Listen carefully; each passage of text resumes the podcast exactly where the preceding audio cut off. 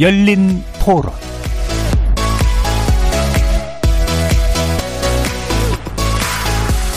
안녕하십니까. KBS 열린 토론 정준희입니다.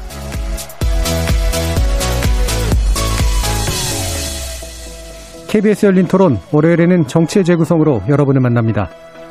오늘 오전이었죠. 올해 국정 방향을 공개적으로 논하는 자리인 문재인 대통령의 신년 기자회견이 100분간 생방송으로 진행됐습니다. 코로나19 상황으로 사상 첫 비대면 형식이 결합된 기자회견이었는데요.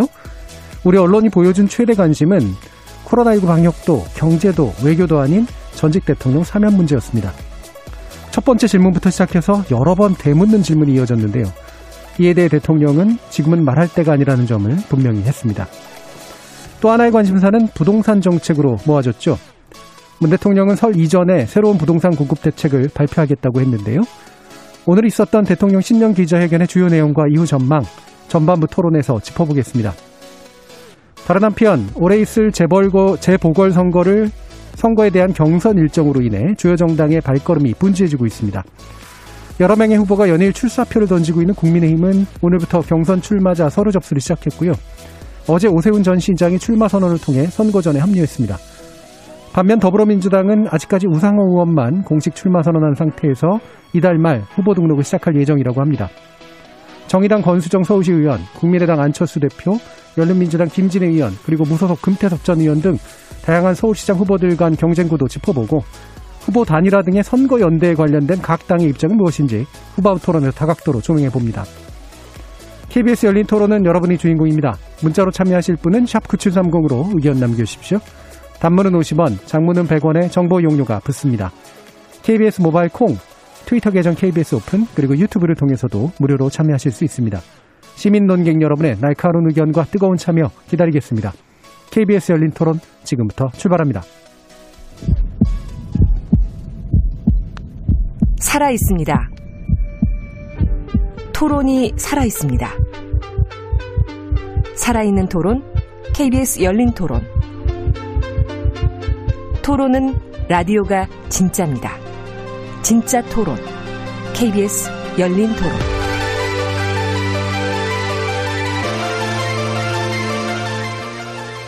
정치를 보는 새로운 시선, 정치의 재구성에서 시작합니다. 함께할 네 분의 논객 소개해드리겠습니다. 먼저 정부 여당 국회의원 더불어민주당 장경태 의원 나오셨습니다. 안녕하세요. 장경태입니다. 제1야당 국민의힘 최고위원 지내셨죠? 이준석 전 최고위원 함께하셨습니다. 예, 안녕하십니까? 국민의당 국민미래연구장이십니다. 배재대 정현정 교수 나오셨습니다. 네, 안녕하세요. 전 정의당 혁신위원이셨던 김준우 변호사 나오셨습니다. 안녕하세요.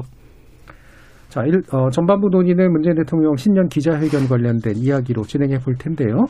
뭐 시작하는 거니까 뭐 흔히 하듯이 전반적으로 어떻게 보셨는지 되도록이면 짧게 포인트 위주로 듣도록 하겠습니다. 장경태 의원부터 듣죠. 일단 뭐 코로나19로 인한 전례 없는 어려움을 겪고 있습니다. 이 와중에 또 국민과 소통하고자 하는 대통령께서 어, 국정 현안 전반에 대해서 솔직하고 소상하게 설명하는 시간이었다고 보고요. 이 책임감 있고 신뢰성 대책도 다양하게 제시했습니다. 거의 증문 즉답 수준으로 이 지정된 기자 없이 정말 순서 없이 이 답변을 하셨기 때문에 이 정말 포괄적인 국정 전반 현안을 어, 다양하게 들을 수 있는 시간이었고요. K 방역에 대한 희망, 또 전국민 백신 무료 접종, 또 연내 집단 면역 형성 같은 구체적 근거도 제시하셨고요.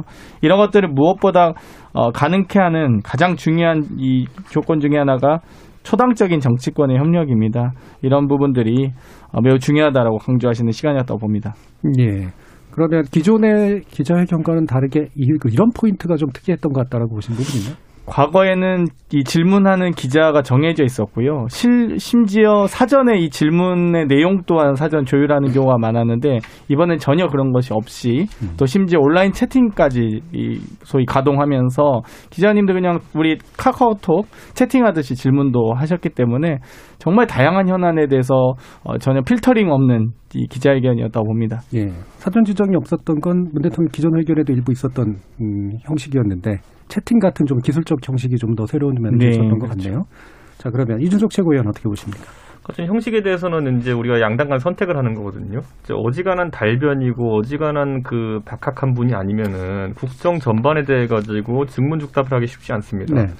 사실 정치인 중에 그런 사람 많지 않은데 그러다 보니까 그런 어떤 증문죽답식으로 하면서 그런 어떤 생동감을 살릴 것이냐 예. 아니면 오히려 뭐 주변에 이제 참모들의 도움을 받아가면서 어, 정부의 방침과 맞는 정확한 답들을 할 것이냐 이거는 뭐 어느 선에서 이제 타협해야 되는 지점이다 이렇게 보는데 저는 이번에 대통령께서 국정 전반에 대해서 다 광범위한 질문을 받다 보니까 우선 첫째로는 되게 피상적인 대화가 같던 것 같다는 예. 생각이 들긴 들고요. 그 두 번째로는 뭐 저는 뭐 대통령께서 말실수가 좀 있으셨다 이렇게 봅니다. 예. 예를 들어 뭐 입양과 관련된 내용 정책 얘기하시면서 표현에서 좀 제가 봤을 때는 어 미숙한 부분이 있었다 이렇게 어, 보고 싶고요. 하지만 저는 그걸 말실수라고 단정 짓습니다. 근데 네. 뭐 예를 들어 생각이 그러진 않으실 거라 좀 믿고 그리고 이제 주택 같은 경우에도 저는 대통령께서 이제 공급 위주의 정책을 이제 강하게 천명하신 것 이런 것들은 뭐 감명하면서도 아주 시장에 좋은 시그널을 줄 것이다. 예. 저는 이렇게 판단합니다.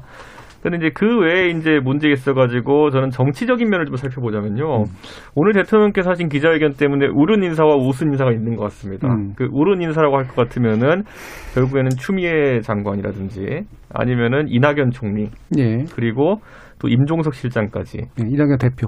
네, 이낙연 이낙연 대표 예. 그리고 그렇게 세 분에다가 저는 우승 인사라고 한다 그러면은 이재명 지사 예, 그리고 또 우승 인사라고 하면은 결국 윤석열 총장 이렇게 되는 거 아니겠나 예. 이 정도의 판단을 하는데 저는 이렇게 표현하는 것이 뭐냐면 이 사실 추미애 장관이 이런저런 좀 강한 행보를 보일 때 저도 이 자리에서 비판을 많이 했지만은 야권에서는 계속 물었습니다. 이게 대통령의 뜻이냐? 대통령께서 이 추미애 장관에게 어떤 오더를 줘가지고 추미애 장관이 저렇게 과격하게 나서는 것이냐 했는데 오늘 대통령께서 거기에 답을 주셨습니다. 네, 추미애 장관의 뜻과는 좀 차이가 있었다는 것을 보여주셨기 때문에 이제 야당 입장에서는 그렇다면 이제 대통령의 진심이 그렇게까지 하진 않았다는 걸 알게 됐고 또 감사나 이런 최재형 감사원장에 대해서도 감사 같은 경우에도 윤석열 총장과 마찬가지로 무리가 없다고 보고 계신 점 이거 확인한 건 저희 야당 입장에서 굉장히 긍정적으로 봅니다. 예. 그래서 이 그 재확인해 주신 입장을 바탕으로 해가지고 앞으로 해당 기관들의 기관장들 그 윤석열 총장과 그리고 최재형 원장 같은 경우에는 뭐 성역 없는 그런 수사와 감사를 이제 할 수 있지 않나 이런 판단을 하게 되고 정치적인 면에서 이낙연 대표 같은 경우에는 어쨌든 그 사면이라는 것이 음, 워낙 중차대한 사안이고 대통령 고유의 권한이기 때문에 대통령과 상의가 없이 그걸 던졌겠느냐라는 호사가들 예측이 있었는데 대통령께서 그건 뭐 상의된 것이 아니라는 취지로 명확히 말씀하셨기 때문에 앞으로 그 논란은 어쨌든 대통령께서 사실상 거부하신 것이기 때문에 네. 이낙연 대표에게 좀 상당한 타격이 가지 않을까 좀 음. 그런 생각을 합니다. 예. 알겠습니다. 뭐 형식 자체는 뭐 장단점이 있는 거기 때문에 그게 예. 우월을 따지는 거는 당연히 아니어야 하고 예. 어, 어, 여, 여타 이제 말 실수라든가 아니면 긍정적으로 볼 수 있는 측면들을 제외하고 제일 중요한 포인트는 웃는 사람, 우는 사람이었다라고 예. 말씀하셨네요. 이따 그 부분 좀 더 논의해 보고요. 김준우 변호사님. 네, 뭐 비슷 전반적으로 이준석 최고위원이랑 비슷한 생각이 예. 드는데 과도하게 정쟁화되고 있는 것에는 적정한 등거리를 둔 것 같습니다. 예. 검찰총장 문제라든가 뭐 감사원 문제라든가 이제 민생 현안에 조금 더 적극적으로 챙기겠다는 걸 좀 보이시고 싶은 것 같은데 구체적인 세밀함까지 전부 다 답변을 다 한 건 아니고. 근데 뭐 그것도 이준석 최고위원 이야기한 대로 뭐 다 이렇게 뭐 충분하게 증문즉답하다 보면 쉽지 않은 부분이 있기 때문에 그 부분도 이해는 할 수도 있다고 치면 남는 게 좀 아쉬움이 있었다면 네. 오늘 국민들이 많이 느끼셨겠지만 외신 기자들이 많이 오고 예. 이제 외교 안보 관계에 관련한 뭐 한일 관계 문제, 남북 문제, 한미 관계, 한중 관계 전반에 대해서 포괄적으로 다 질문이 나왔거든요. 그래서 다른 분야보다 어, 오히려 질문이 좀 포괄적으로 많이 나왔다고 생각이 드는데 그동안 정권이 추진했던 그 외교 문제와 관련된 외교 안보 문제에 관련된 원칙을 재천명하는 수준을 넘어서 예. 어, 지금 약간 답보 상태에 있는 어떤 문제들을 어떻게 풀어가겠다는 좀 실마리들이 정확히 잘 잡히지는 않는 것 같아서 예. 그냥 신년사에서부터 그랬어요. 그렇죠. 네. 예. 고민하고 있는 그냥 지금 약간 주저앉아 있다고나 할까? 그 지점을 그냥 진솔하게 얘기하신 건 좋은데 예. 아, 우리 이제 어떻게 좀 같이 다 풀어 나가야 될까에 대해서 고민이 좀 많아져서 저도 들으면서 좀 약간 마음이 좀 무거웠던 것 같습니다. 예. 보통의 경우는 뭐- 뭐 외신 교자도 있을 뿐만 아니라 대통령이 또 이제 외교 국- 쪽에 대한 어떤 굉장히 중요한 어, 책무를 가지고 있기 때문에 지금까지처럼 뭔가 이렇게 그 부분에 있어서 좀 다른 게 좀 보이지 않을까 싶었는데 새로운 게 전혀 눈에 띄지 않아서 약간 실망하신 부분이 있었던 것 같네요. 자 그러면 정현준 교수님 어떠셨습니까? 뭐세 분 의견에는 뭐 저는 동의할 수 있는 부분이 없고요. 네. 어, 일단은 어 아까 그 어, 의, 의원께서 얘기한 것처럼 방법이나 어떤 내용, 형식 이런 것들이 색다르고 네.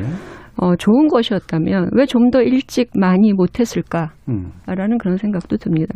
그러니까 문재인 대통령 그 당선되시고 난 다음에 이 국민들과 소통의 어떤 횟수를 늘리겠다. 아, 여러 가지 방법들을 동원하겠다. 이런 약속을 하셨지만 실제로 역대 대통령의 어떤 그 소통 횟수에 비해서는 턱없이 부족한 모양새를 보였다. 그래서 좀 더 일찍 많이 했었으면 좋았겠다. 네. 좋은 형식이었다면 아, 그런 생각이 들고요. 두 번째는 아까 뭐 말실수라고 하고 넘어갔지만 대통령의 이 기자회견 또는 다, 이 담화를 통해서 사실 상처받는 국민들이 좀 있었을 것 같아요. 네. 그 말실수 때문에 첫째는 그 입양 가족들 아이들을 입양하는 그 입양 가족들 마치 그 입양 아동들을 어 예를 들면 적응하지 못하고 마음에 들지 않으면 바꿀 수 있다. 뭐 이런 식의 발상들 네. 이거에 대해서 지금 인터넷 공간에서 굉장히 논란이 뜨겁습니다. 단순히 말실수라고 하기에는 그런 말실수에 실제로 상처받는 국민들이 꽤 많았겠다라는 생각이고요. 네. 두 번째는 여전히 무주택자, 그러니까 집을 살 수 없는 뭐 대출 규제에 막히고 또 여러 가지 규제에 막혀서 실제로 집을 살 수 없는 그런 무주택자들의 상처가 있었다라는 네. 거죠. 어, 실제로 집을 실거주 목적으로 집을 사려고 하는 무주택자들의 희망 사다리 네. 이걸 어떻게 놓을 것인가가 핵심이잖아요. 근데 뭐 공급 공급한다 이런 얘기만 하셨어요. 공급도 물론 중요하죠. 매우 매우 중요하지만 실제로 시장을 어떻게 정상화시켜서 실수요자들이 부담 없이 집을 살 수 있는 구조로 다시 복원할 것인가 이거에 대한 어떤 고민도 기대했을 텐데 그리고 기자도 실제로 아주 구체적으로 물어봤습니다. 집을 살 수 없는 어떤 어려운 조건들 이런 부분들에 대한 답변이 굉장히 모호하거나 어, 실제로는 상관이 없는 답변을 하셨다라고 하는 거고요. 또 하나는 어, 한미 그 연, 연합훈련 네. 재개에 관련된 부분인데 이 재개에 대해서 어떻게 할 것이냐라는 질문에 대해서 북한과의 어떤 상의, 협의 이런 말씀을 하셨단 말이에요. 그러니까 이런 얘기를 하는 것은 실제로 또 한미 동맹이나 여러 가지 안보적인 문제에 대해서 국민들이 아, 문재인 대통령이 앞으로 어떻게 풀어갈 것인가에 대한 또 해안을 느끼지 못하는 것이었다. 그래서 저는 기본적으로 국민들이 듣고 싶어하는 답변은 주지 않는 예. 음, 그러한 음, 다- 기자회견이었고 예. 단순히 말실수라고 하기에는 너무나도 많은 상처를 받는 국민들이 있었다라고 예. 하는 점입니다. 예. 여기서 이제 국민이라고 하는 거는 얼마만큼의 포괄 범위인가에 대해서는 물론 생각해 볼 필요가 있는데 특히 상처받은 일부의 국민에 대한 지적이라고 하는 거는 또 우리 대통령이 어, 또 고민해 보셔야 할 그런 부분인 것 같긴 한데요. 여러 가지 논점들이 좀 나오긴 했습니다만 어, 일단 그 부분 얘기를 해보죠. 아까 이제 이준석 최고께서 이제 제, 제기하셨던 그런 문제. 아, 웃는 사람과 우는 사람이 있었다. 뭐 실질적으로 그런 효과들이 분명히 있었던 것 같은데 이게 의도적으로 누구의 손을 들어주고 누구의 손을 내리려고 했던 발언일까에 대해서는 또 한번 생각해 볼 필요는 있을 것 같아요. 어떻게 생각하시나요, 장경태 의원님?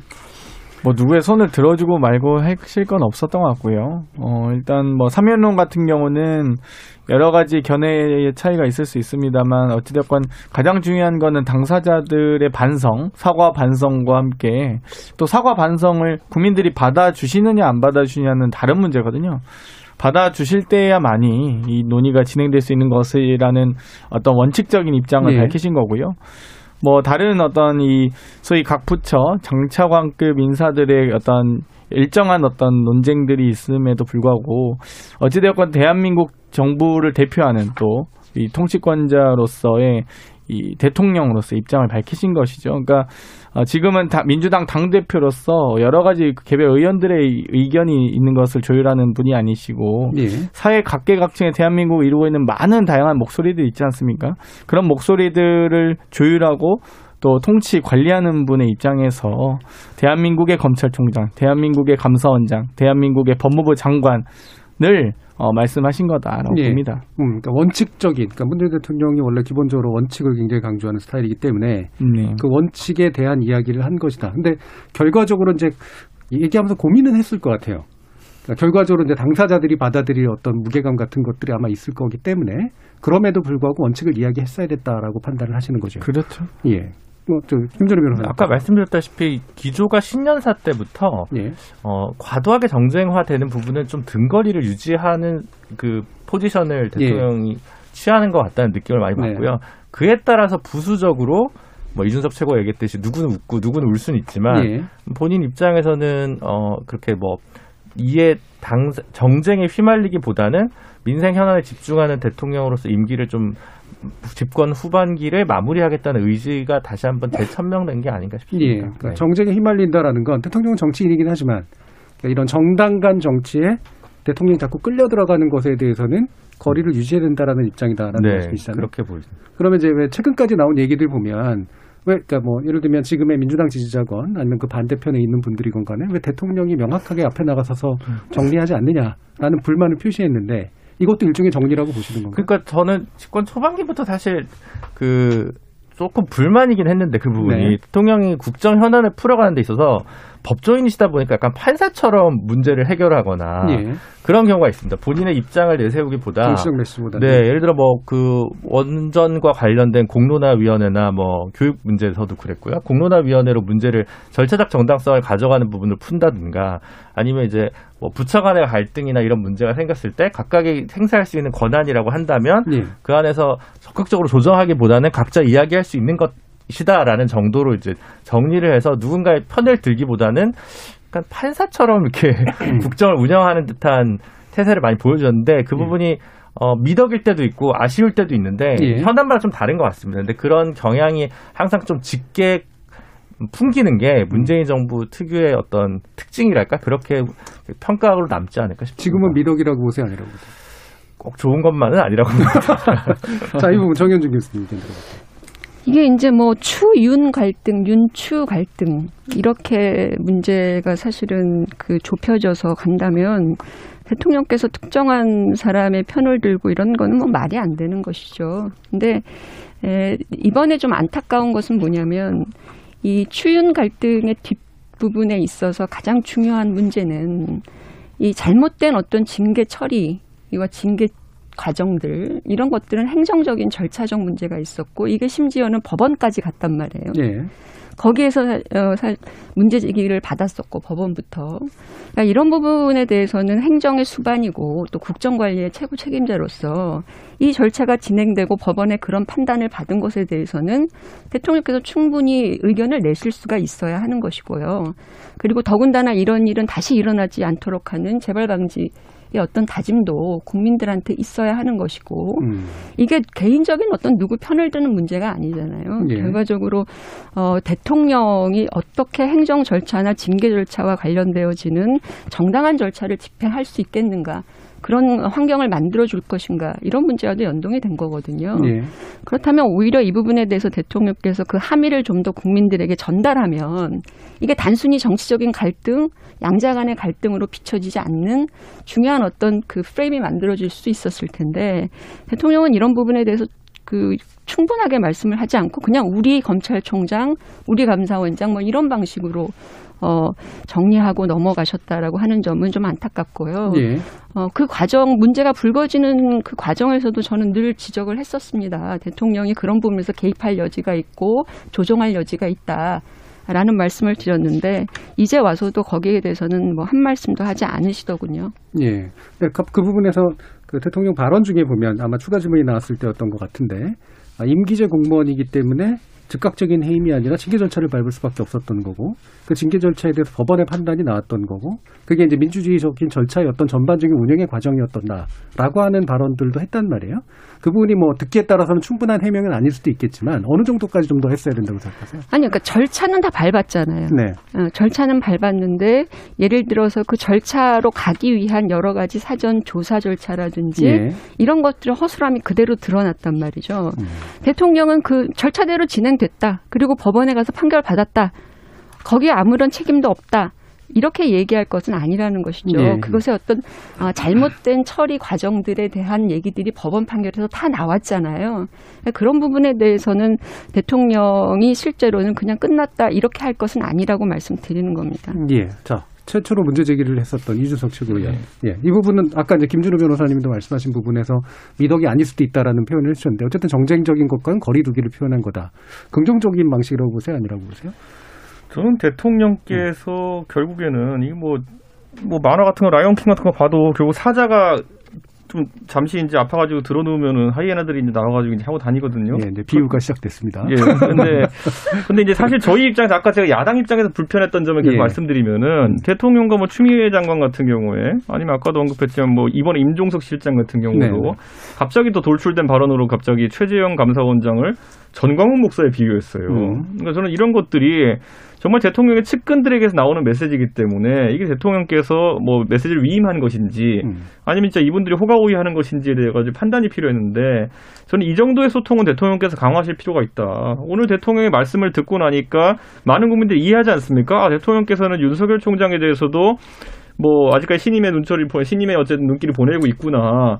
그 와중에 추미애 장관이 좀 독단적인 행동을 통해 가지고 갈등을 좀 부추겼던 거구나 이렇게 이해를 하고 그냥 끝내면 되는 거거든요. 예. 근데 저는 이런 것들이 좀 지금까지 부족했던 것 때문에 갈등이 1년 가까이 지속되어 오지 않았나 이런 생각을 하고 대통령은 어쨌든 최종 결정자입니다. 그리고 리더거든요. 그러다 보니까 저는 리더는 항상 방향을 제시해야 되는 것인데 오늘 저는 적어도 검경 아니 그 검경 수사권 조정이나 이런 의했던 검찰 개혁에 의한 갈등 그런 것에 대해 가지고는 일단락을 지은 거에 대해서 전 대통령께서 상당히 잘하셨다 이렇게 판단하고 예.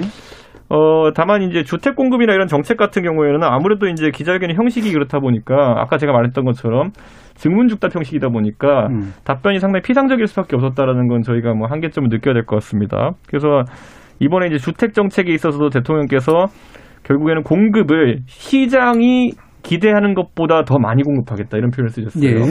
그렇다면 이제 아마 시장은 상상력을 좀 발휘해가지고 그것이 무엇일까를 아마 이제 따져볼 텐데 저는 이 조치가 신속하게 나와야 된다. 오늘 네. 대통령께서 변창흠 장관이 후속 조치가 있을 것이다라는 예고를 하셨는데 이게 지금 우리가 예측되는 범위 내에서 변창흠 장관이 얘기했던 뭐 역세권 개발이라든지 요 정도에 그친다 그러면은 저는 또 시장이 급격하게 실망할 수 있다. 예. 그래서 저는 대통령의 한마디는 진짜 엄중한 것이고 앞으로 관료들이 그걸 잘 뒷받침하기 위해 좀 노력했으면 좋겠습니다. 네. 마침 또 말씀 중에 이제 끝에서 이제 부동산 문제가 나와서요. 네. 아까 정현준 교수님도 부동산 문제에 대한 실망감을 표현하셨고, 근데 어, 이준석 최고위원 같은 경우는 어, 이후의 조치가 뭐냐에 따라서 되게 평가가 되게 달, 음, 다르게. 저는 방향은 잘 잡으셨다 아니요. 봅니다. 네. 부동산에 대해서. 아니요, 대통령께서 말씀을 하셨어요. 예. 여기 그 기자회견 내용에 보면 그 수- 수단에 대해서 말씀하셨습니다. 획기적으로 공급을 느낀, 늘리는 거, 어, 공공재 개발하고 역세권 개발. 예. 그러니까 우리가 알고 있는 내용들이거든요. 근데 실제로 지금 그런데 이게 획기적인가라고 하는 문제 제기를 하는 겁니다. 기본적으로 공공 재 개발이라고 하는 것은 그 수요가 이미 있었고 아마 50곳이 지금 그 신청을 받아서 한 8곳 정도가 선- 선정이 되어 있는 거예요. 예. 그러니까 그런 공공 주도의 어떤 재개발 수요도 있지만 실제로 또 획기적인 공급이 되려면 시장에서의 공급을 어떻게 완화시킬 것인가의 문제가 있는 거거든요. 그러니까 대통령께서 거기까지는 말씀을 하지 않았는데 음, 공급을 뭐라고. 예, 뭐라고 말씀하셨냐면 어 투기 투기 세력 억제하겠다. 예. 아, 그러나 실수요자 중심으로 가겠다. 이런 말씀도 또 하셨어요. 그러니까 이게 도대체 실수요자를 보호한 뭐 확보하는 방안들 이런 것들은 현재 시장을 어떻게 규제를 완화하고 변화시키지 않으면 실수요의 수요를 감당하기 어려운 국면에 지금 와 있다라고 하는 거거든요. 예. 그러면서 획기적인 건 또 공공재 개발만 말씀하시고 예. 역세권 개발만 말씀하셔요. 일부 용적률을 좀 완화시켜서 하는 방법들. 그러니까 과연 무엇일까? 그게 이제 변창흠 장관 입에서 과연 그 갭을 메꿀 수 있는 음, 어떤 내용이 나올 수 있을 것인가? 다주택자들이 사실은 투기자로 몰려 있는 거 아니겠습니까? 근데 다주택자를 이 시장에 물량을 공급하지 않으면 내놓지 않으면 시장이 또 공급이 부족한 것도 현실이라는 얘기인데 다주택자는 또 계속해서 어, 제한하고 억제하겠다라고 말씀을 하시거든요. 그 물량 공급은 임대 물량을 얘기하시는 건가요? 아니면 아니요, 주택 소유 민간 임대 다 포함해서 하는 것이고요. 특히 소유 다주택자 소유자도 마찬가지입니다. 거기서 집을 풀어줘야 될 거잖아요. 네, 집을 팔수 대통령께서 있도록 오늘 만들어줘야 되는 거고요. 근데 집을 풀어준다라고 하는 거는 양도세 측면을 집을 얘기하시는 팔수 거예요. 있도록 해줘야 된다는 예. 겁니다. 그러니까 다주택자들이 집을 팔 수 있도록 그러니까 그 부분이. 그러니까 양도세 부분을 얘기하시는 맞습니다. 거잖아요. 그런 예. 것도 하나의 방편이 될 수 있겠고요. 대통령께서 획기적이다라고 말씀을 하시니까 예. 일반 시체에서 얘기하는 건 양도, 양도소득세 완화 정도만 지금 얘기를 하고 있어요. 예. 그럼 대통령은 이것을 뛰어넘는 무언가 획기적인 대안을 갖고 계신 듯 느껴졌거든요. 시장의 그러면 예상보다 그것이 많이. 무엇이냐라고 근데 얘기를 하는 거죠. 오늘 얘기하기는 설 이전에 대책을 발표하겠다고 예. 얘기를 했으니까 이 부분 여기까지 하고 좀 기다렸다가 예. 저희가 좀- 오늘만 방송할 게 아니니까 네, 말씀 좀 드리면 예, 네, 일단은 이제 뭐 저희 김정수님이 부동산 음. 부분에서 아쉬웠다라는 표현도 같이 좀 해주셔서 일단 이제 부동산 부분이 또 많이 기자들이 물어본 기, 거기도 하고요. 아, 그러니까 두 분의 말씀은 약간은 이제 그 포인트에 살짝 차이가 좀 있어 보이는데, 정윤준 교수님이 굉장히 부정 적인 생각을 가지고 계시는 이유는 획기적인 게 정말 획기적이냐 이미 알려진 거다. 그 다음에 궁극적으로 시장이 공급하게 해야 되는데 그 지- 지론이셨죠. 이 부분에 대한 대책은 없어 보인다. 결국은 무주택자 아마 다 모든 무주택자가 아니라 사고 싶고 살 수 있는 여력을 가진 사람들이 어떤 타다리를 만들어갈 것인가에 대한 비전이 안 보인다. 뭐 이런 얘기를 해주셨으니까요. 평가를 들어보죠. 예. 네, 저도 마지막으로 질문할 때 가장 예. 좀 참- 인내심 많이 요구하긴 하는데요. 어찌됐건 이 오늘 이 기자회견에서 뭐 더 다양한 주제들을 못 다뤄서 아쉽다고 하셨는데 사실 기자님들도 좀 더 다양한 주제를 질문해 주셨으면 좋았을 것 같아요. 예를 들면 코로나19로 인한 국난 극복 방안이라든지 소상공인의 경제난, 인구 감소 문제 이런 것들 질문 하나도 안 나왔거든요. 대부분 다 윤 총장과 관련된 갈등들 뭐 감사원 정도였습니다. 대단히 안타깝게 생각하고요. 방금 뭐 지금 부동산까지 얘기가 너무 깊게 들어가서 잠 짧게만 말씀드리면 공공지개발 저희가 70여 곳 지금 신청받아서 12곳 선정해서 발표했었습니다. 근데 공공주택법 지금 보수 야당의 반대로 통과 안 되고 있거든요. 저희가 이미 상임위 다 지금 상정 국토위 상정돼 있는데 전혀 이 공공지개발에 대해서 보수 야당이 막고 있다는 말씀 드리고 싶고요. 대통령의 스타일에 대해서 자꾸 말씀을 하시는데 물론 이슈를 만들고 끌고 가는 대통령도 있을 수 있습니다. 하지만 또 대통령의 권력보다 더 중요한 건 국민과 시민의 권력이거든요. 우리가 청와대 이 비서실의 이름도 항상 이 이번에 위민관에서 여민관으로 바꿨는데요.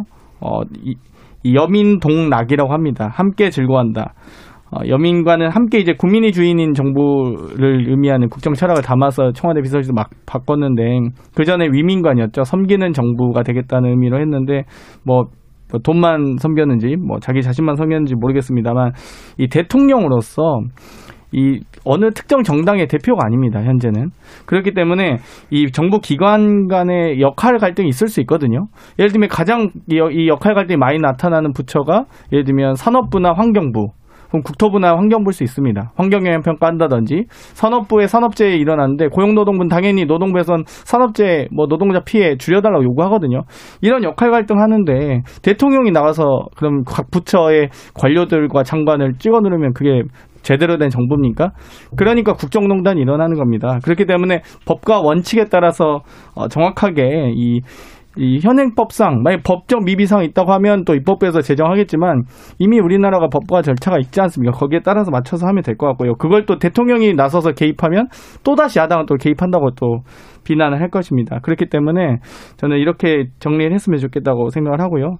또 한편으로는 이 징계라는 표현도 소위 임기가 있으니까 징계가 있겠죠. 정무직 장관은 이 징계라는 표현도 없습니다. 경질이죠, 경질. 그냥 이 임기가 정해져 있지 않은 정무직 고위 공무원, 그러니까 고위 정, 그 장관 같은 경우는 어, 그냥 경질하면 되죠. 굳이 뭐 그걸 징계할 필요가 있습니까? 근데 임기가 보장되어 있기 때문에 징계 절차를 밟는 거고요. 그 징계 절차 또한 이 현행법상 절차가 명시되어 있기 때문에 대통령께서는 그 징계 절차와 어, 각 부처의 이해관계를 존중한다라는 원칙을 말씀하실 수밖에 없다고 봅니다. 당연히. 예, 저 사실 질문은 김준호 변호사님한테 아까 말씀하신 것처럼 2월이 되면 내 집 마련의 희망은 우리가 가질 수 있는 국토부 겁니까? 장관께서 설 전에 제발. 공급에 대한 특단적 대책 오늘 대통령께서도 말씀하셨는데요. 가져도 되는 지금 거냐고요. 부동산 정책의 주요 정책 수단이라는 게 크게 다섯 가지가 있습니다. 공급 인허가, 대출, 과세, 금리. 근데 금리는 이제 저금리 기조죠. 2% 유지하고 있고요. 과세는 뭐 양도세나 대- 뭐 재산세, 등록세, 취득세 등은 유지할 예정입니다. 그리고 과세 또한 아 대출 또한 LTV 현재 이 조정 지역 40%는 유지하고 있고요. 뭐 일반 지역 50%. 어, 다만 이제 두 가지 공급과 인허가 문제인데요. 방금 이제 교수님께서 말씀하셨듯이 만약 용적률을 이 종상향이나 용적률 완화를 했을 경우에 이 막대한 개발 이익을 과연 해당 그 원주민이나 그러니까 소위 주- 현재 입주민이나 혹은 이, 이그 인근에 있는 그 거주민들에게 돌아갈 수 있느냐의 문제인데요. 오히려 엄청난 용적률 완화함으로써 뭐 도로가 마비되고 교통체증이 생기고 이런 것들은 전혀 그 어, 돌아가지 않는 상태로 만약 이 용적이 완화나 무분별한 난개발이 이루어진다면 대부분 다 건설사의 개발이익이 될 수밖에 없다라고 보기 때문에 이걸 어떻게 그러면 우리가 이 소위 인근에 있는 공동체의 개발이익으로 될 수 있을까가 고민이 하나가 있고요. 공급 또한 뭐 여러 가지 지금 공급에 대한 논의가 있습니다만 사실 크게 뭐 이 방금 말씀드린 민간 재개발 같은 경우 뭐 예를 들면 이 공급에 대한 뭐 이 공공부지라든지 유유부지, 철도부지 등등의 논의는 지금 이미 다 나와 있지 않습니까? 그런데 이 부지들을 어떻게 활용해서 공급을 할 것인지에 대한 이제 아마 대책을 어, 국토부 예. 장관께서 설 전에 발표하시리라 봅니다. 약간 이제 얘기가 퍼지면서 반복된 측면들이 또 있는데요. 그러니까 결국 문제는 좀 부동산 문제를 어쨌든 정리하고 가기 위해서 좀 좁히면 공급 대책에 대해서 얘기를 한 거는 어쨌든 문재인 정부 초기와는 좀 다른 어떤 대책이었던 건 맞고 대신 이 공급이 이제 장- 정현준 교수님 얘기하신 것처럼 이건 뭐 충분히 예측 가능한 형태의 공공 중심의 공급이고 그게 그렇게 획기적인 방식의 양을 늘리지 못할 것이다. 시장에 참여하지 않게 하는 한 이런 방식이고 지금 이제 장현기 의원은 어, 이제 시장이 그 참여하는 방식으로 가게 되면 이익이라고 하는 문제를 지나치게 어, 환수하지 못하거나 이런 식의 문제들이 생기기 때문에 거기에 대해서는 아마 기존 기조를 유지할 수밖에 없을 거다인데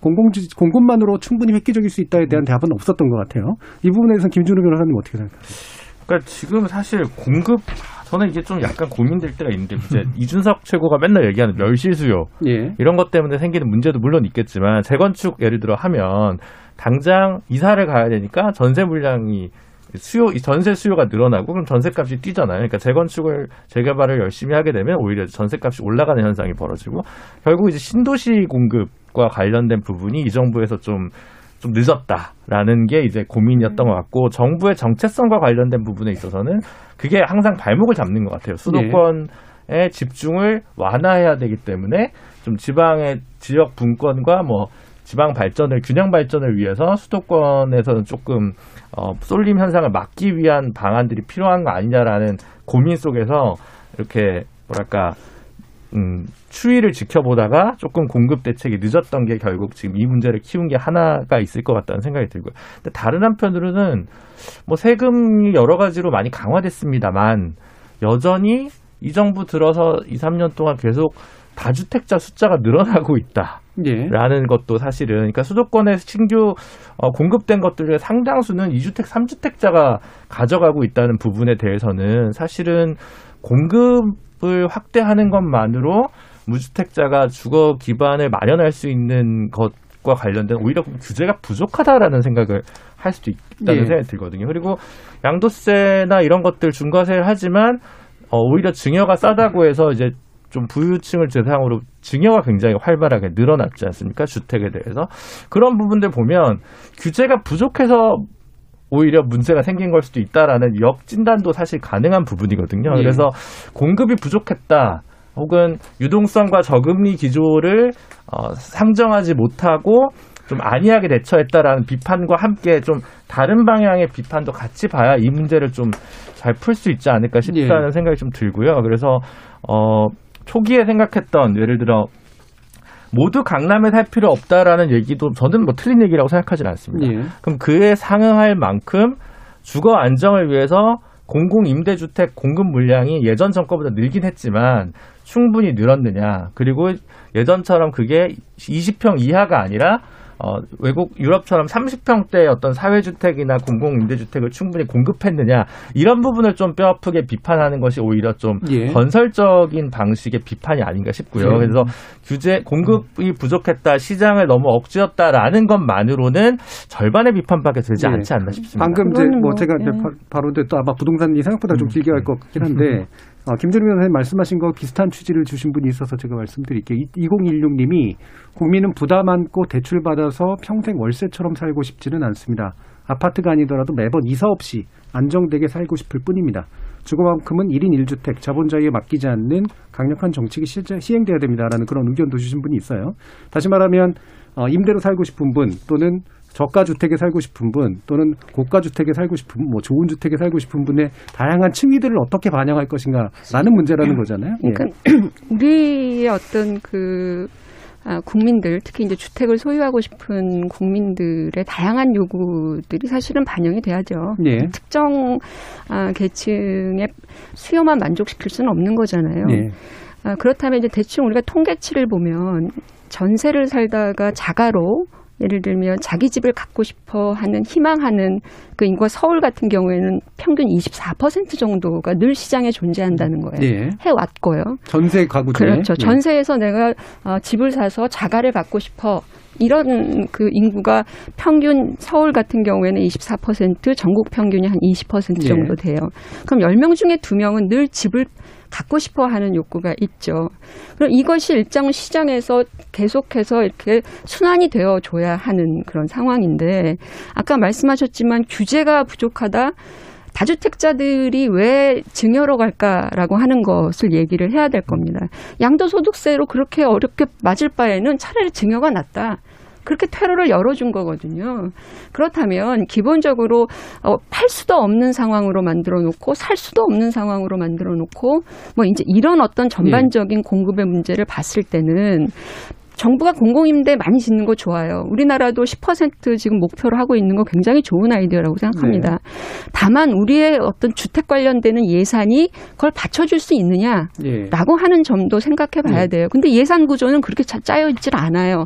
뭐 주거 급여라든지 이런 걸로 많이 나가기 때문에 예. 그렇다면 예산과 연동해서 우리가 늘릴 수 있는 만큼 최대한 늘려야 되지만 그래봤자 10% 이상 정도밖에는 안 된다는 거예요. 네. 그럼 나머지 90은 전부 다 민간 시장에 의존할 수밖에 없는 것이고 이걸 어떻게 정상적으로 돌릴 것인가에 대한 고민이 있어야 되는데 예. 공공임대만 계속 얘기를 하신다 이런 것도 문제가 있고요. 또 하나 아까 공공재개발 얘기하셨는데 공공재개발의 가장 큰 문제는 뭐냐면 기부 체납의 비율이 너무 높은 거예요. 근데 기부 체납과 관련해서 좋습니다. 내놓, 내놓겠죠 조합원들이. 그러나 이걸 어떤 방식으로 환원, 환원 하냐면 공공재개발은 대체로 그걸 공공임대로 환원을 예. 해버려요. 그러니까 실제로 조합원들의 입장에서는 그것을 용적률이 높아지고 해도 기부 체납이라든지 초과이익 환수로 가져가는 게 많고 들어오는 것은 임대주택이고 뭐 이런 방식이다 보니까 실제로 재개발이나 재건축 효과를 못 누리는 건데 이 정부가 알아야 될 것은 이 공공 재개발의 공공성은 반드시 기부 체납을 받아서 공공 임대 아파트를 넣는 것만 공공성이냐 예. 그렇지 않을 수도 있죠. 알겠습니다. 예. 그 지역 주민의 어떤 기본적인 생활 환경들을 개선해 주는 쪽으로 어, 하면서 그것을 다시 한번 본인들이 누릴 수 있는 혜택 예. 이런 걸 만들어줘도 그것도 공공이거든요. 예, 예. 그러니까. 발상의 전환이 필요하다는 것이죠. 예. 오늘 그 정현준 교수님이 평상시에 부동산 토론 에 모실 걸 그랬어요. 굉장히 칼을 갈고 나오시는 그런 얘기들을 하시는데요. 총까지 듣죠. 저는 부동산에 대해서도 이제 정부에서 공급 대책을 이제 내놓기로 한 이상 저는 뭐 다변화된 수도 아까 저희도 언급했지만은 여기에 대응할 수 있는 방식을 좀 공급했으면 좋겠다. 예. 지금 보면은 우리가 주거용 주택만 생각하고 주거용 주택의 일가구 1주택을 이제 강제하는 상황 속에서 그러다 보니까 똘똘한 한채 계속 나오는 거거든요. 그 왜 그러냐면은 우리나라는 아직까지 그 집 한 채, 똘똘한 한 채에서 모든 걸 해결하려고 합니다. 학군부터 여가까지 좋은 곳, 쇼핑하기도 좋은 곳 이런 것들 다 한 곳에 몰아넣으려고 하니까 그것이 가능한 주택, 그러니까 우리가 소위 강남 주택이라고 하는 곳은 그 수요가 치도 치솟는 것이거든요. 근데 외국만 하더라도 지금 보면 일반적으로 주거 형태 자체가 예를 들어 주중에는 일터에 가까운 곳에서 작은 곳에서 살고 주말에는 밖에 나가고 이런 주거 형태도 있고 굉장히 다양한 주거 형태가 있어요. 근데 그런 것들에 다 대응하기에는 지금 우리의 주택 규제 정책이 너무나도 얼기설기 얽혀 있습니다. 예. 지금 우리나라도 보면 이제 그런 식의 어쨌든 주말 생활과 주중 생활을 분리하는 사람들 때문에 일가구 주택 규제 피해 가지고 뭐 생활 숙박 시설이라든지 이런 쪽으로 자꾸 이제 소위 스피로버가 일어나고 있거든요. 그런 것들에 대해서도 좀 총체적인 고민을 했으면 좋겠다 이런 생각이 들고 저는 결국에는 주택이 있어가지고 그 이런 생각합니다. 지금 젊은 세대가 원하는 주택이 뭐냐 그 형태에 대해 가지고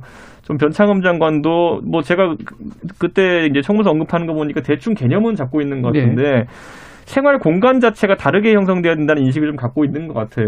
그러니까 결국에는 집주 근접성이라든지 이런 것들에 대한 고민이 녹아 들어 있는 어떤 주택을 공급해야 되는데 그냥 말 그대로 수치에 언급, 그- 급급해 가지고 뭐 주택 보급률 몇 프로 이런 거 있잖아요. 예, 이런 예. 거 하지 않았으면 좋겠다. 결국에는 진짜 젊은 사람들이 한 번 사면은 계속 어떤 자기 스타일에 맞춰 살 수 있는 그런 주택들을 형태를 좀 고민해봐야 되는 게 아닌가 그런 예, 생각합니다. 알겠습니다. 자, 부동산 문제는 여기까지 하고 원래 일부 맞춰야 될 시간인데 네. 의외로 이제 오늘 기자들의 질문 은 상당 부분 사면에 집중됐었으나 오늘 여러분들의 논의는 사면 좀 지겨워하시는 것 같아요. 그래서 제가 일부러 따로 꺼내진 않았습니다. 혹시 언급하고 부동산 부분? 짧게만 하겠습니다. 이 지금 이제 계속 양도세 이야기를 하시는데요. 사실 1주택자의 할인 세제 혜택이 있습니다. 오래 살고 1주택자 같은 경우는 40만 원 낼 거, 뭐 예를 들면 10만 원 낸다든지 혜택이 있고요.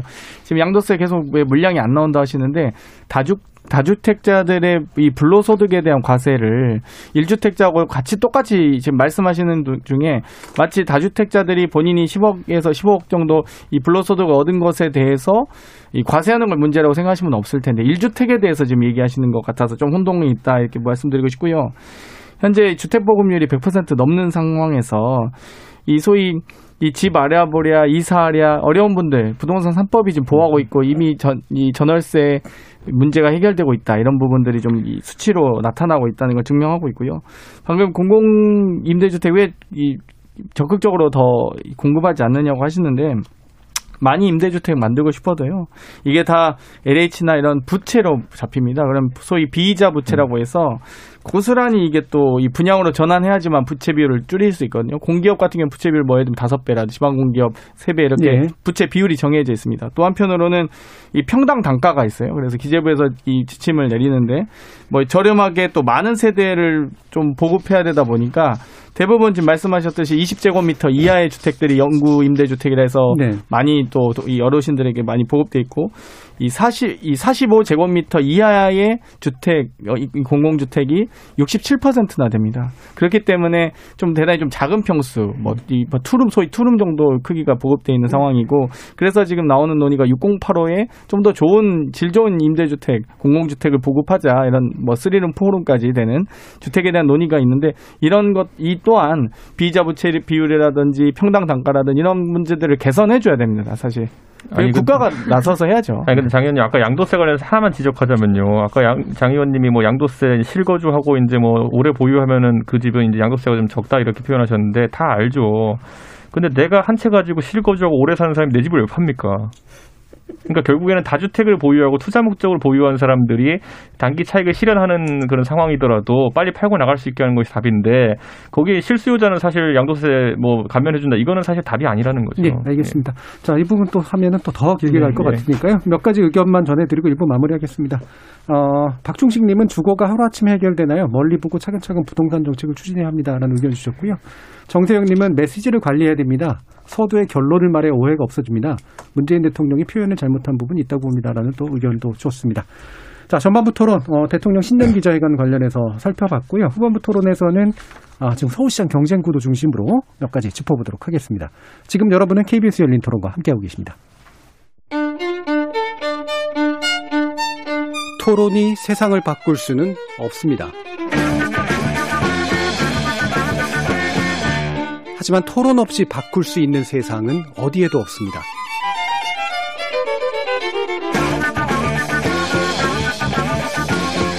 세상의 선한 변화를 갈망하는 당신. 정답이 아니라 질문의 힘을 믿는 당신. 우리 KBS 열린 토론에서 만납시다.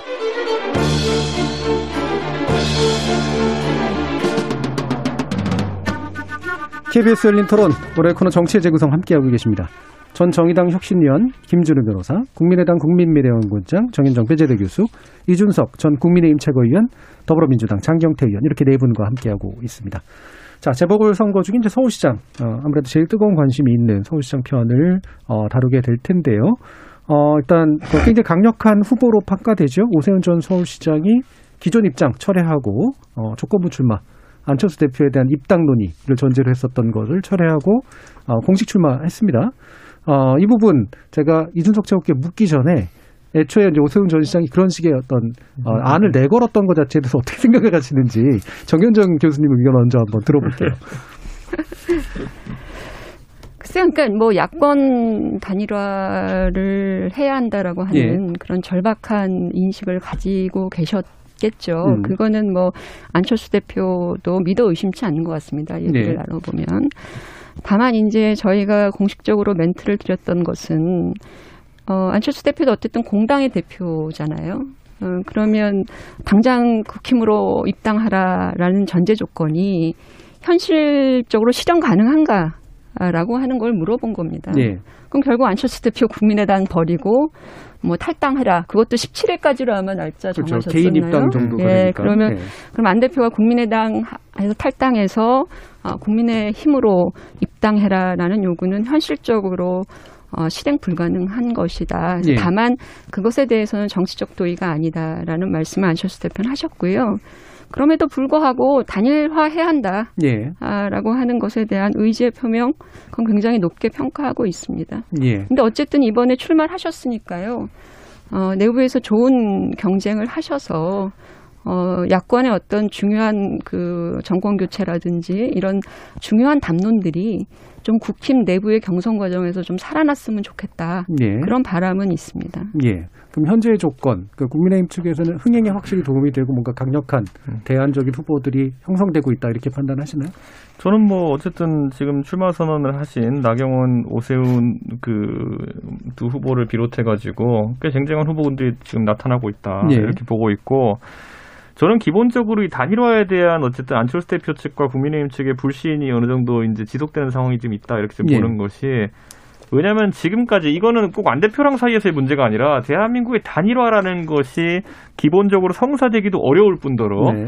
성사되었다 하더라도 나중에 파기되기도 합니다. 여러 조건이 안 맞았을 때. 예를 들어 노무현 정몽준 단일화 같은 경우에도 나중 마, 마지막에는 네. 안 좋은 모습을 헤어졌고 DJP 연대 같은 경우도 집권을 했지만 나중에 결국 파, 파기가 된 것이고 그다음에 뭐 가깝게로는 문재인 대통령과 안철수 대표의 단일화도 네. 사실 그때 뭐 처음에 모양새는 좋았지만은 대선에 이르러 가지고는 모양새 좀 안 좋았던 기억이 있고요. 그러다 보니까 이 단일화에 있어 가지고는 굉장히 바늘구멍을 찾아 들어가는 것처럼 접근을 해야 되는 것인데 저희는 이제 사실 안철수 대표가 대상이라는 것을 명시하려고 알고 있고 그렇기 때문에 안철수 대표가 지금까지 단일화에 대해 가지고 뭐 그런 기회가 있었을 때 임했던 모습들을 계속 이제 떠올릴 수밖에 없는 거죠. 그랬을 때 저는 이번에 안 대표께서 하신 말씀 중에서 국민의힘의 이제 사실 구성원들 좀 자극했던 말이 뭐냐면은 내가 나가면 내가 국민의힘으로 나가면 표 떨어진다 이 얘기. 아, 예. 그러니까 그런 당, 당명으로. 그런 음. 맥락에 이제 이야기를 하신 건 그거는 그러니까, 잘못된 그러니까, 것이죠. 그러니까 제가 말씀 그 많은 국민들이 아실 겁니다. 예를 아니 들어 가면은. 중도 확장성이 떨어진다는 그- 주장을 이제 하시는 게 첫 번째고. 그럼요. 그거는 타당한 얘기죠. 그러니까 이 말씀을 하시는 것 자체가 국민의힘의 표는 필요한데 국민의힘이랑 손을 잡으면 표 떨어진다라고 하는 게 무슨 모순이냐라는 지적을 이제 할 수밖에 없는 것이고 안철수 대표가 이제 건드린 용어가 또 뭐가 있냐면은 이렇게 하다 안 되면 국민이 단일화 해준다라는 얘기가 있어요. 예. 근데 이거는 보통 어떨 때 쓰는 말이냐면은 진짜 벼랑 끝에 가가지고 나중에 이제 표로 단일화 해달라. 어? 좀더 오세훈 후보한테 몰아달라 할 때 쓰는 표현이거든요. 예. 지난번 창원 성산 보궐선거 때도 이 얘기가 한번 나왔었고 그 전에도 안 된 단일화 등은 그 얘기가 나왔었거든요.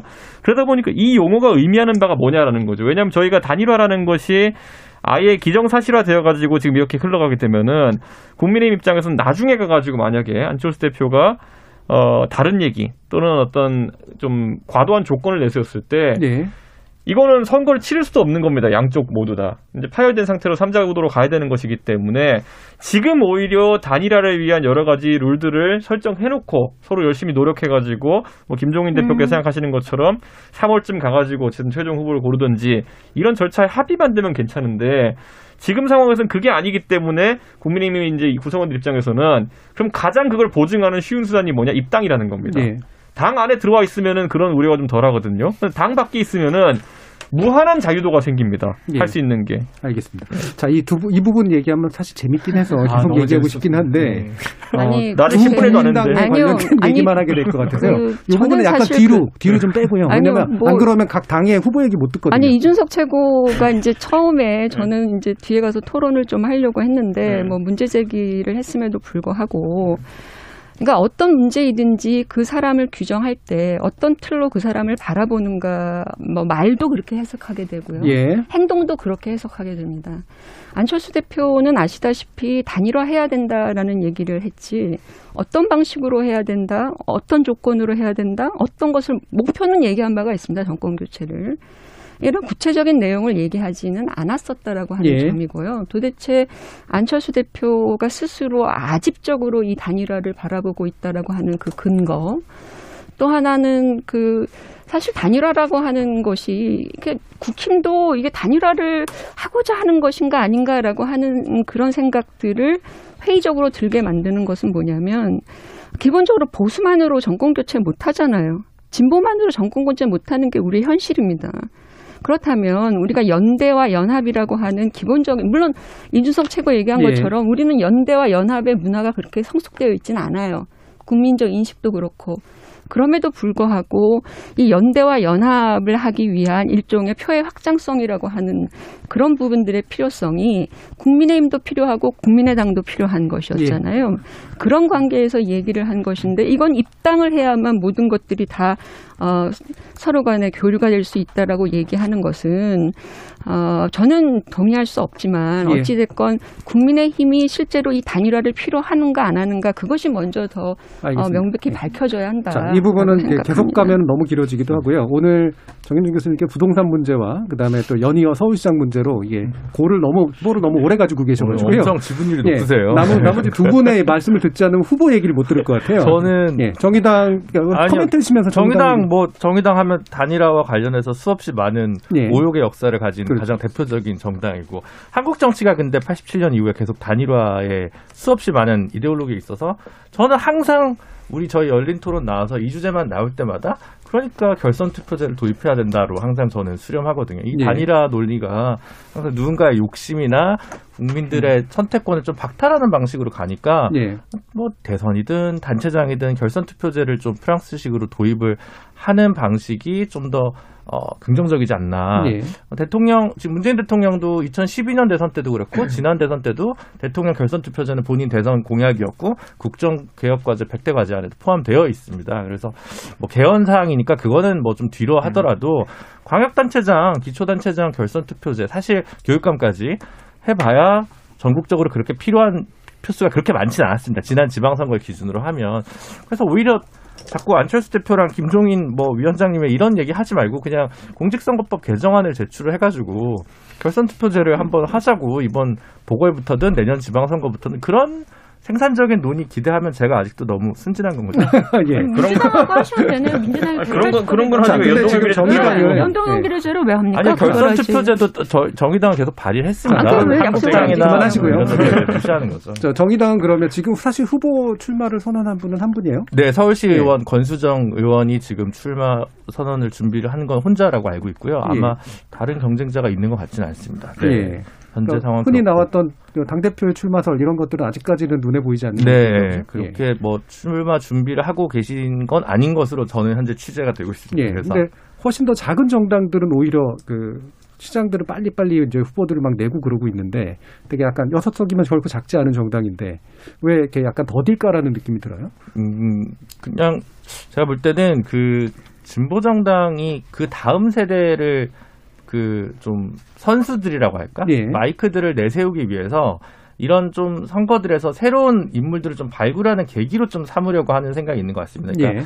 어, 당 리더가 새로 한 명 나왔다고 해서 그 카드를 바로 써서 소모하는 게 아니라 좀 더 다양한 인재들을 국민들 앞에 내보일 기회로 좀 삼으려고 하는 고민이 있지 않나 싶고 권수정 시의원 같은 경우 지금 서울시 의원이 110명 정도면 아마 100석 정도가 이제 민주당 의원이고 기타 정당이 국민의힘까지 합쳐서 한 10석 예. 안쪽인데 정의당은 이제 그 권수정 의원 한 명이기 때문에 아마 서울시와 관련된 선거기 때문에 서울시 의원인 현역 의원인 권수정 의원을 내세운 쪽으로 가닥을 잡은 것 같습니다. 예. 자, 그럼 더불어민주당도 우상호 의원 외에 명확한 후보가 이제 잘 부각이 안 되고 있는 그런 상태인데 박영선 장관은 뭐 하고 있는 걸까? TV만 나오는 걸까? 이런 식의 생각하시는 분들도 많아요. 어떻습니까? 뭐 일단 좀 오세훈 예, 후보 뭐 출마 언급- 얘기부터 언급하시고요. 가겠습니다. 뭐 일단 저는 오세훈 후보가 약간 침수차 아닌가 하는 생각이 들었었는데요. 괜히 쓸데없이 조건부 출마 거르셨다가 그냥 본인이 출마한다는 비전만 내셨으면 됐을 텐데 좀 안타깝다는 생각이 들고요. 소위 2021년형 이제 신차 또는 리퍼차들이 나오고 있는데 최근은 뭐 그랜저, 소나타, 아반떼 같이 좀 다를 수는 있습니다. 근데 이혜훈, 나경원, 김근식, 오신환 많은 후보들이 있으시잖아요. 오세훈 후보를 포함해서. 근데 신기한 게 만약에 민주당 후보가 출마를 하면서 정의당 후보가 만약 입당하면은 우리가 후보 안 하겠다. 웃기지 않아요, 이건 말이.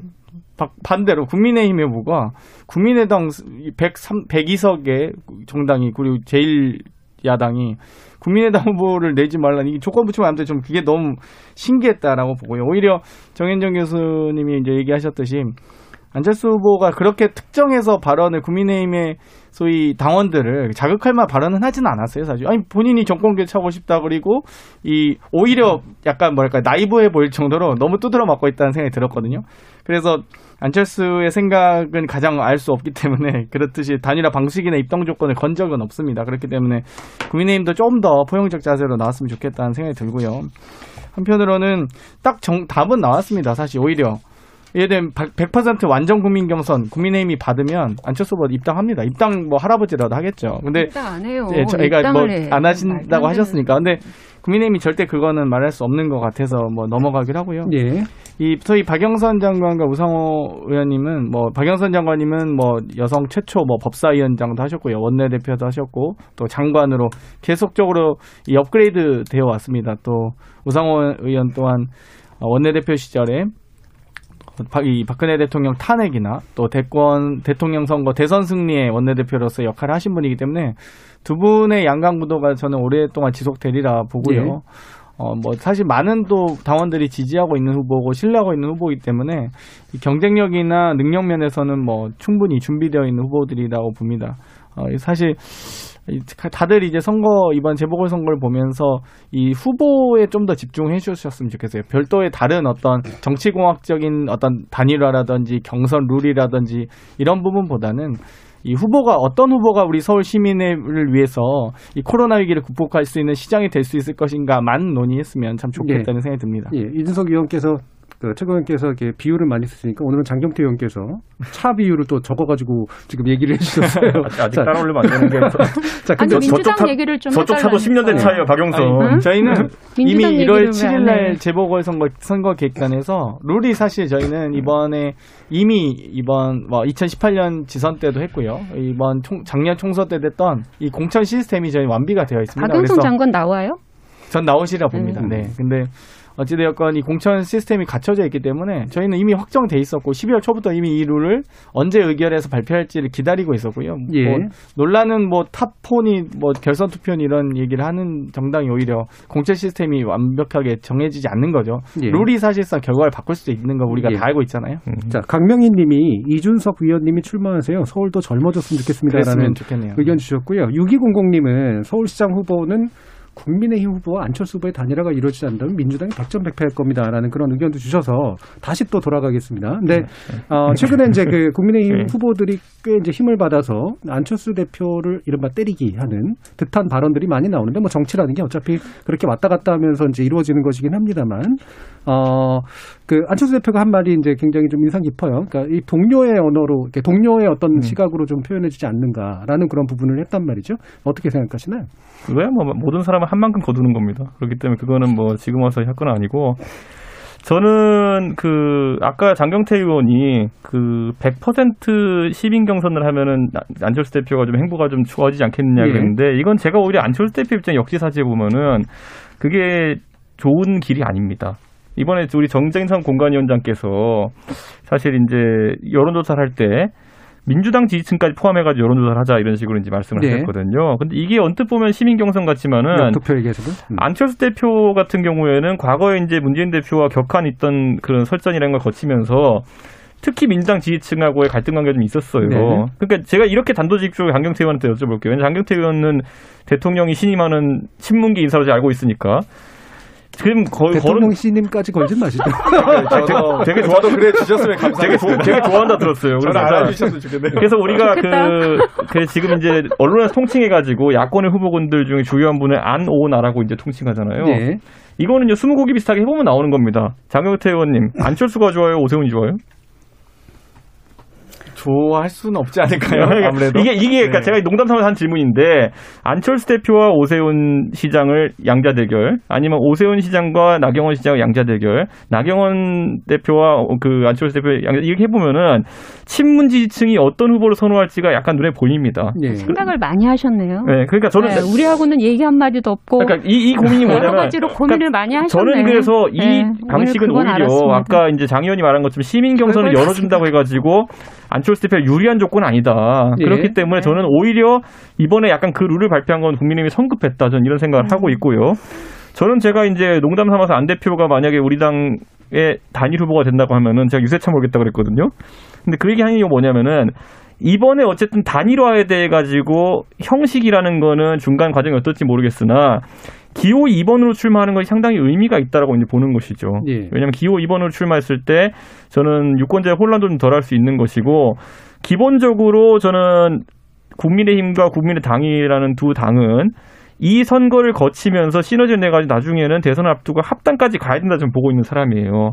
그러다 보니까 이번에 단일화 때문에 지리한 논쟁을 하기보다는 좀 단계를 건너뛰고 아, 뭐 안철수 대표 입당이라 표현하지만은 예. 그뭐 싫으면 합당하면 되죠. 그 그런 식의 어쨌든 거, 거, 과정으로 가야 되는 것이지. 다만 이제 그 과정 속에서 저는 아까 그 제가 딱 두 가지 지적하잖아요. 안철수 대표가 시민이 단일화해 주십시오. 이거는 따로 나가겠다는 얘기예요. 두 번째로는 니네 표는 필요한데 니네는 구태 세력이니까 니네 당에 들어가면 안 돼. 이 얘기는 하면 안 되는 거예요. 그러니까 이 저는 안철수 대표 제가 비판적인 건 딱 그 두 가지예요. 그거는 단일화 좀 있어가지고 굉장히 부정적인 효과를 냅니다. 예, 그러니까 정현준 교수님 사실 오늘 얘기 많이 안 하셔서 아니요, 제가 제가 안 드릴까 조금만 더 그랬는데 드릴까요? 어, 아니 아니야 근데 도움 도움이 왜냐면 아니라 그러니까 자꾸 이제 그 예. 다른 발언에 이렇게 한숨이 자꾸 들어가요. 그래서 되게 막 되게 불안해 네, 보여가지고 아니 그게 아니라 예. 발견사항인 건데요. 네. 이게 이제 단일화의 작업이라고 하는 것은 상호 호혜적, 상호적, 교환적 이런 과정이라고 저는 배웠어요. 예. 물론 그게 이상적이다라고 어, 정치는 그렇지 않다, 더 야만적이다 이렇게 얘기하면 할 말이 없지만 예. 근데 사실 지금 이준석 최고가 얘기하고 있는 여러 가지 이런 방법론부터 또 안, 단일화를 대하는 안철수 대표가 얘기하지도 않은 그 입장들, 속내들 예. 이런 것들이 공식적으로 저희와 논의된 바가 하나도 없다는 거예요. 그러니까 입당 외에는 합당 이것도 실제로는 그냥 언론에 던져진 메시지로 저희는 받았을 뿐이고 음. 어느 정당이 아, 아무리 그 힘이 없는 정당이라고 하더라도 합당을 해도 전당대회를 열어야 돼요. 기본적으로 당원에 의해서 결정되도록 돼 있어. 요 물론 코로나 시기 때문에 전자적인 네. 언택트 방식도 있겠지만 그 의견을 수렴하는 최소한의 시간들이 필요한 거예요. 근데 지금 단일화를 앞에다 두고 합당, 합당 입당은 사실은 단일화도 아니죠. 그냥 안철수 대표가 그냥 거기로 들어가시면 돼요. 근데 아무리 어떤 정당도 기본적으로 공당으로서의 어떤 그 조건과 그 캐파는 저는 존중을 해주시는 게 맞다라고 생각이 돼요. 아니, 그 국민의힘도 소수정당 해보시고 있잖아요, 지금. 그 소수정당의 그 슬픔이 어떤 건지 잘 알면서 예? 그렇게 얘기를 하시는 김준호 거는 변호사가 보고 있습니다. 아니고요. 아니 저는 그걸 제가 보고 있는 건 제 뭐 정의당 문제가 아니라 이제 네. 새보수당을 건설하셨던 이준석 최고위원을 보고 있는 건데 다당제 가능성을 한번 자기 정치 인생을 배팅하셨던 분이 예. 다시 결국은 양당제다 이거밖에 안 된다라고 얘기하기보다 자, 그- 제가 얘기했던 결선 투표제나 이렇게 얘기하는 게더 어, 자, 건설적이지 않냐. 그래서 저는 이거예요. 그러니까. 그러니까 김준우 변호사가 지금 한 말이 아주 정확한 게 뭐냐면은 제가 이제 편의상 이제 저희가 좀좀 웃자고 이제 안 할못 앉아 앉아라 이렇게 나눴는데 안철수 대표를 잘 아는 사람들이 가장 두려워하는 점이 그거예요. 결국 안철수 대표는 왜냐하면 지금까지 정치에 오면서 10년 동안 제3지대 구축과 더불어 가지고 새로운 정치를 하겠다고 계속 해오셨던 분이에요. 그렇다면 어느 시점에서든지 그 본성이 또 발동될 가능성이 있어요. 예. 그 말은 뭐냐면은 이 선거가 대선을 앞두고 야권이 수렴하는 선거가 아니라 결국 내가 여기서 서울시장이 되면은 아싸 하면 또 기분 내가지고 또 밖으로 뛰쳐나가는 선거가 될 수 있다는 판단이 들면은 국민의힘의 구성원들은 어 이거 단일화가 되게 위험한데라는 생각을 할 수 있는 거예요. 그렇기 때문에 제가 이제 계속 얘기하는 거는 저는 이제 계속 얘기하잖아요. 저는 단일화가 야권의 승리 위해서 꼭 필요하다고 생각하는 사람이기 때문에 좀더 안정적인 형태의 단일화해야 되는 것이고 안 대표가 얘기하는 것처럼 니네 피, 니네 표는 필요한데 니네랑 섞이긴 싫어. 이거는요. 제가 봤을 때는 예, 예. 그렇게 왜곡은 하지 마세요. 모욕적인 것과 더불어 가지고 네, 그렇게 얘기한 적 없고요. 네, 그러니까 저는 그래서 그렇게 하려면은 네, 그냥 안철수 최- 대표가 그렇게 생각한다고 생각하는 거죠, 이준석. 당연하죠. 그리고 저는 네. 잘 압니다. 자, 그러면 그러면 야, 일단 아니 내가 다- 안철수 대표랑 저도 지금 잠깐만요. 네. 여기서 잠깐 끊고 왜냐하면 아무리 두 분 얘기를 들어봐 도 네. 약간 이런 생각이 나요. 왜 옛날에 이리 오너라 뭐 저리 가거라 할때 네. 직접 대화하지 않고 네. 옆에 종들 시켜서 대화하는 그런 느낌 이런 게 나서 일단 다시 잠깐 끊고 아니 네. 두분 말고 이제 다른 그러니까 주변 사람들 뭐, 예. 다른 정당 실험은 저는 세보수 실험은 대단히 의미 있었다 보거든요. 음. 그런데 좀 지금 와서 이번 프리미엄 얘기를 음. 하시니까 60년대 막걸리 선거가 좀 떠오르긴 합니다. 이번 이번 총선에서 이 우리 대한민국 국민들이 얼마나 우수한지 또 시민의식이 얼마나 성숙했는지 보여줬거든요. 그러니까 투표용지 맨 위에 민생당 있다고 해서 그 민생당 찍지 않았습니다. 소위 저희 같은 경우는 더불어시민당 5번이었고요. 또 12번의 열린민주당 뭐 다양한 또 국민의당도 어, 다양하게 이 번호를 찾아서 어, 시민들께서 투표하셨기 때문에 어, 이 중- 충분히 이번 프리미엄을 깨, 깨졌다 이제 1, 2번 프리미엄은 깨졌다 보고요. 사실 어, 방금 뭐 지지층의 역선택 이런 거 우리 하셨는데 우리가 다 아는 사람 알, 알지 않습니까? 여론조사 방식이나 뭐 예를 들면 지지층만 응답하게 한다든지 뭐 예를 들면 결선 투표 안 하시고 한 open primary 하시는 방식으로 하면 충분히 다 납득할 만한 단일화 방식이 만들어질 겁니다. 아마 오히려 국민의힘 후보가 경쟁력 잃을까봐, 뭐 질까봐 걱정돼서 안 하실 수 있는데, 진정성 있는 어떤 정권 교체나 어떤 보수 야권의 단일화를 원하시면 사실 그런 거 받으셔야죠. 왜냐면, 세석의 정당과 백이석의 정당이 단일화 협상을 하는데, 룰 가지고 협상하는 게 말이 되겠습니까? 예, 알겠습니다. 지금 약간 보조를 해주시긴 했는데요. 지금 끝날 시간이 거의 다 돼서 제가 김준우 변호사랑 어, 그다음에 이준석 최고께 약 음. 1분 남짓씩만 질문을 네. 드릴게요. 일단 김준우 변호사께는 어, 지금 서울시장 후보로 나온 분이 수도 이전을 공약하셨습니다. 이게 이제 저는 충분히 이해는 합니다만 현실 가능할까? 시장 후보로서 어떻게 어, 생각하세요?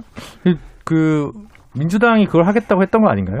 그러니까? 당으로서는 전, 전, 전국 어떤 네. 의료로서는 가능한데 서울시장 후보가 그러니까 서울 서울시장 후보가 서울의 인구 과밀화나 계속 이렇게 너무 경쟁력 있는 하- 단극화된 체제가 서울 시민들의 삶도 조금 너무 텐션을 높게 만들면서 힘들게 하니까 네. 서울이 좀 내려놓고 서울 사는 사람들도 좀 어, 긴장을 좀 완화하고 살자 이런 차원에서 좀 얘기한 것 같아요. 레토릭적으로도 그러면 그렇고 직권도 실질로도 사실은 그렇고. 시장의 직권하고는 상관이 없는 부분이다. 사실 그거는 그쵸 왜냐하면 행정수도 이전과 관련된 부분 음. 입법부에서 해야 되는 네. 문제이기 때문에 서울시의 가치에 대해서 그러니까 서울을 더 너무 고밀도로 더 개발하고 더 개발하는 방식보다는 좀 다른 형태의 발전 전망과 고민을 가져가야 되느냐 아니면 어떤 진보 정당다운 그냥 프레임과 관련된 문제인 거고 사실 뭐 말씀 지적하신 대로 그 자체가 바로 직관적으로 네. 막 서울시장이 1년 만에 그것도 뭐 재보궐 기간인데 할 수 있는 성질의 것은 아니죠. 하지만 서울이 어떻게 구성돼야 될지 관한 그냥 논점을 던지는 정도로 이해하면 되지 않을까 예, 싶습니다. 그럼 이준석 최고 딱 1분 질문인데요. 어, 모든 단일화 과정을 다 어쨌든 다 겪어서 네. 대신 기호 2번이 아닌 입당하지 않은 안철수 대표가 선택이 됐을 때 어떤 생각을 드십니까? 저는 유세차를 몰지 않겠습니다. 막히지도 않았고 무서워서 어디 막히겠습니까? 아니, 그러니까 이런 거예요. 그러니까 안 대표가 저는 안 대표가 이제 정치 행보를 하면서 네. 이제 과거 국민의당 시절부터 이제 결국 문재인 정부의 갈등 관계 속에서 보수 진영에 가깝게 오고 있는 거 계속 차선 변경을 해왔다는 인식을 하고 있어요. 예. 근데 결국에는 이 이제 거의 마지막에 합치는 단계까지 와가지고 이번 서울시장 선거가 결국 대선을 앞두고 힘을 합치는 어떤 선거가 돼야 되는 것인데 예. 그안 대표가 지금까지 추구해왔던 정치하는 방향이 새 정치고 이러다 보니까 또 이게 또 원심력을 작용하지 않을까 그렇기 음. 때문에 단일화 과정이 있어가지고 룰 때문에 저희가 좀 안 대표가 특히 불편할 만한 얘기들을 하는 것인데 이건 어차피 뭐 결혼이라는 거는 사실 쌍방이 만족해야 하는 것인데 저는 뭐 그 부분에 있어 가지고 안 대표 쪽에서도 좀 내려놓을 건 내려놔야 되는 네, 것이 아닌가 다 네. 내려놓으십시오. 예, 알겠습니다. 가요? 자, 오- 오늘 한 번으로 끝날 논의가 아닌 것 같아서 다음에 또 한 번 논의해 보겠습니다. 아, 오늘 열린 토론 정치 재구성은 이것으로 모두 마무리하겠습니다. 함께 해주신 정현정 배재대 교수, 이준석 전 국민의힘 최고위원, 김준우 변호사, 그리고 더불어민주당 장경태 의원 네 분 모두 수고하셨습니다. 감사합니다. 감사합니다. 감사합니다.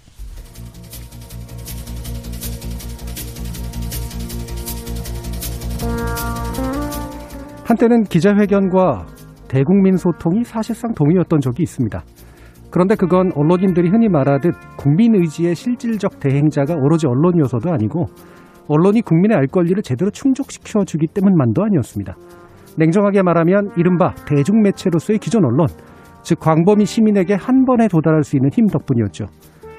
언론은 자신들을 수시로 만나주지 않는 대통령을 소통 부족이라 비판하고 대통령은 그동안 현장에서 수많은 시민을 만났다고 합니다. 이 두 가지 서로 다른 인식 속에서 소통이라는 아름다운 단어는 또 이렇게 아리송해지고 맙니다. 자, 그렇다면 국민 여러분이 생각하는 바람직한 소통 형식과 광범위한 국민 접촉면은 어디에 있을까요? 지금까지 KBS 열린 토론 정준이었습니다.